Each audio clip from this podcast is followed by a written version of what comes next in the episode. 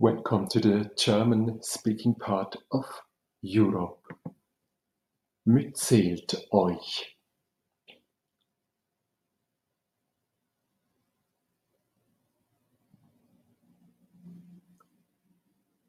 Sehr verehrte An- und Abwesende.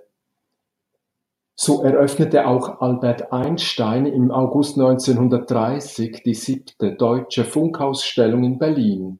Er stand in Charlottenburg, nah an jenem Ort, wo ich zwölf Jahre meinen Wohnsitz hatte, vor einem Mikrofon mit Radioexzess und brachte zum Ausdruck, dass er sich sicher ist, dass er nicht wissen kann, zu wem er jetzt gerade spricht zu jenen, welche mit einer Currywurst in der Hand vor ihm stehen und zappelig darauf warten, bis sie endlich, endlich Zugang zu den neuesten Innovationen der Kommunikationsindustrie erhalten oder zu jenen, welche zu Hause, im Büro, in der Universität vor dem Radiogerät knien, um durch das Knistern im Äther hindurch die neuesten Worte jenes genialen Professors mit seiner hirnverquirlenden Relativitätstheorie zu erheischen hoffen.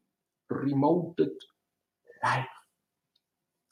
Wer hätte damals gedacht, dass es diese schlichte Begrüßungsformel von Albert Einstein sein wird, welche 100 Jahre später noch immer rasendes Herzklopfen und unruhige Schweißausbrüche garantiert. Die Kriegsgeneration in Europa, hüben und drüben, leben mit dem Trauma von Feind hört mit.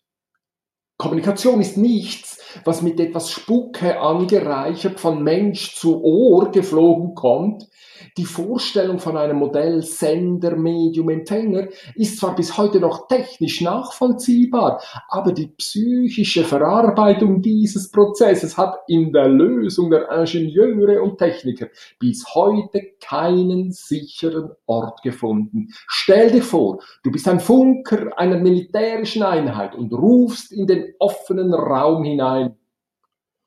Meine Gruppe verschiebt sich 500 Meter nach Norden. wenn du nicht vergessen kannst, dass alle mithören. Freund und Feind wird deine Gruppe mit jeder Garantie ganz sicher eben gerade nicht das tun, was als Breaking News distribuiert wurde. Okay, das war ein bisschen eine lange Einleitung für eine Einleitung. Aber sicher kann uns für die Aktualität dieses vor 100 Jahren etablierten kommunikativen Settings erahnt werden. Äh, ich gucke in ein Handy und lese einen Blogpost vor, welcher vor Tagen fertiggestellt worden ist. Du guckst auf einen anderen Screen und liest hier mit oder wo ganz anders, äh, irgendwie das, etwas ganz anderes. Und selbst wenn du das Gleiche liest, verstehst du was ganz anderes. So. Oder äh, du hast viel früher schon den Podcast gefunden und mit doppelter Geschwindigkeit angehört und bist dafür jetzt ganz frei, das Feuer zu beobachten, hier direkt vor mir, während du konzentriert am Lauschen bist, am Lagerfeuer bei der Academia Vivian am letzten Wochenende im August 2022, um deine vegane Wurst rechtzeitig zu drehen, umzuwenden. Oder du findest Jahre später diesen Eintrag in meinem Blog, Dissent www.is zählt euch das Video auf YouTube, den Podcast auf Soundcloud und oh, immer so weiter. Ich weiß, dass ich es nicht wissen kann, zu wem oder zu was ich hier und jetzt am Sprechen bin. Der Clou mit dieser Beschreibung habe ich erst beschrieben, was 100 Jahre vor jener dramatischen Erfahrung vor 100 Jahren Samuel Morse mit, seinem, seiner, mit seiner telegrafischen Übermittlung am Erkunden war. Paul Watzlawick und Niklas Lumen haben bloß nach ihrer Erfahrung als Teil von Krieg passendere Kommunikationsmodelle entwickelt. Später werde ich diese Vorschläge Landkarten des Sozialen nennen. Sicher ist, von den Möglichkeiten von Internet und der heute längst installierten Vernetzung von Menschen mit ihren Maschinen und deren mit kommunizierenden Rechnern hatte weder Paul noch Niklas eine blasse Ahnung. Unsere dominanten Annahmen über das Soziale sind 200 Jahre im Verzug, werden von Dickhäutern, wie ich sie in einer Bleiwüste in der NZZ genannt habe, aggressiv geschützt und wem dies nützt, ist längst deutlich geworden. Nicht alles ist mit allem verbunden, aber alles ist mit etwas verbunden. Es gibt Pilze, welche twittern. Und GPT-3 und DAL-E sind so kreativ und natürlich intelligent wie Studierende der bildenden Kunst. Ja, selbstverständlich. Schluss jetzt. Das war der Anfang. Ob in Kommentaren auf Social Media, in meinem Blog oder im persönlichen Gespräch. Ich freue mich und bedanke mich im Voraus für alle Hinweise, die Benennung meiner blinden Flecke, für alle Links, was es alles noch zu bedenken gibt und zu inkludieren nötig wäre. Danke. Noch einmal. Ich gehe also davon aus, dass durch die Dominanz von mitrechnenden und mitkommunizierenden Computern der Overkill von viel zu viel Daten, Information, Wissen sich die Kulturform von Weltgesellschaft ändert, sich verändern muss. Genauso wie vor 500 Jahren. Damals ermöglichten Flyer, Zeitungen und Bücher jenen Informationsüberschuss, welcher Herrschaftsschichtung und ihre Legitimation unterlaufen und verändert haben. Ich gehe davon aus, dass nicht weniger Daten, weniger Information, weniger Wissen hilfreich sein wird, sondern einen anderen Umgang damit. Als Sozialarbeiter suche ich nach Unterscheidungen, welche mir einen praktischen Unterschied machen, damit ich Probleme machen kann, welche ich mir wünsche und von welchen ich mir erhoffe, dass sie Musterunterbrechungen hervorbringen. Wenn sich die Form ändert, ändert sich die Struktur. Konkret, ich beobachte, suche und erfinde xerokratische Aktionsformen. Xerocracy is Anarchy by Design. Hier möchte ich nun meine Vorlesung abbrechen und den Workflow meiner Arbeitsweise zeigen.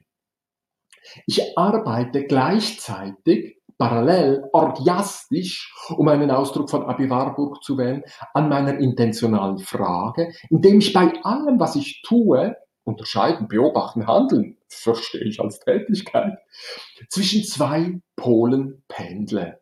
Ich ordne dabei meinen Lagerraum immer wieder neu um.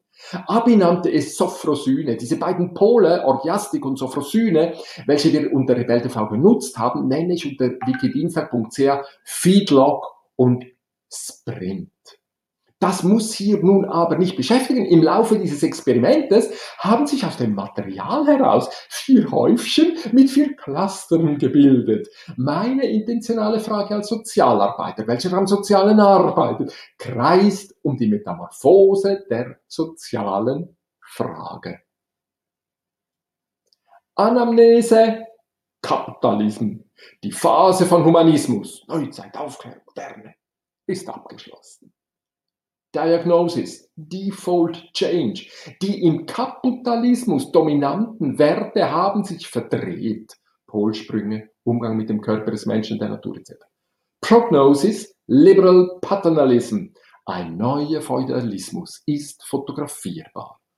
Therapy, Kommunism, xerokratische Aktionsformen sind beobachtbar, beschreibbar, herstellbar. Die Metapher vom Myzel ist ein hilfreiches Narrativ, um sich in der Tradition der Entwicklung von einem linear-kausal-deterministischen Weltbild über die Metaphern vom Kreislauf, Netzwerk, System, Rhizom zu verabschieden.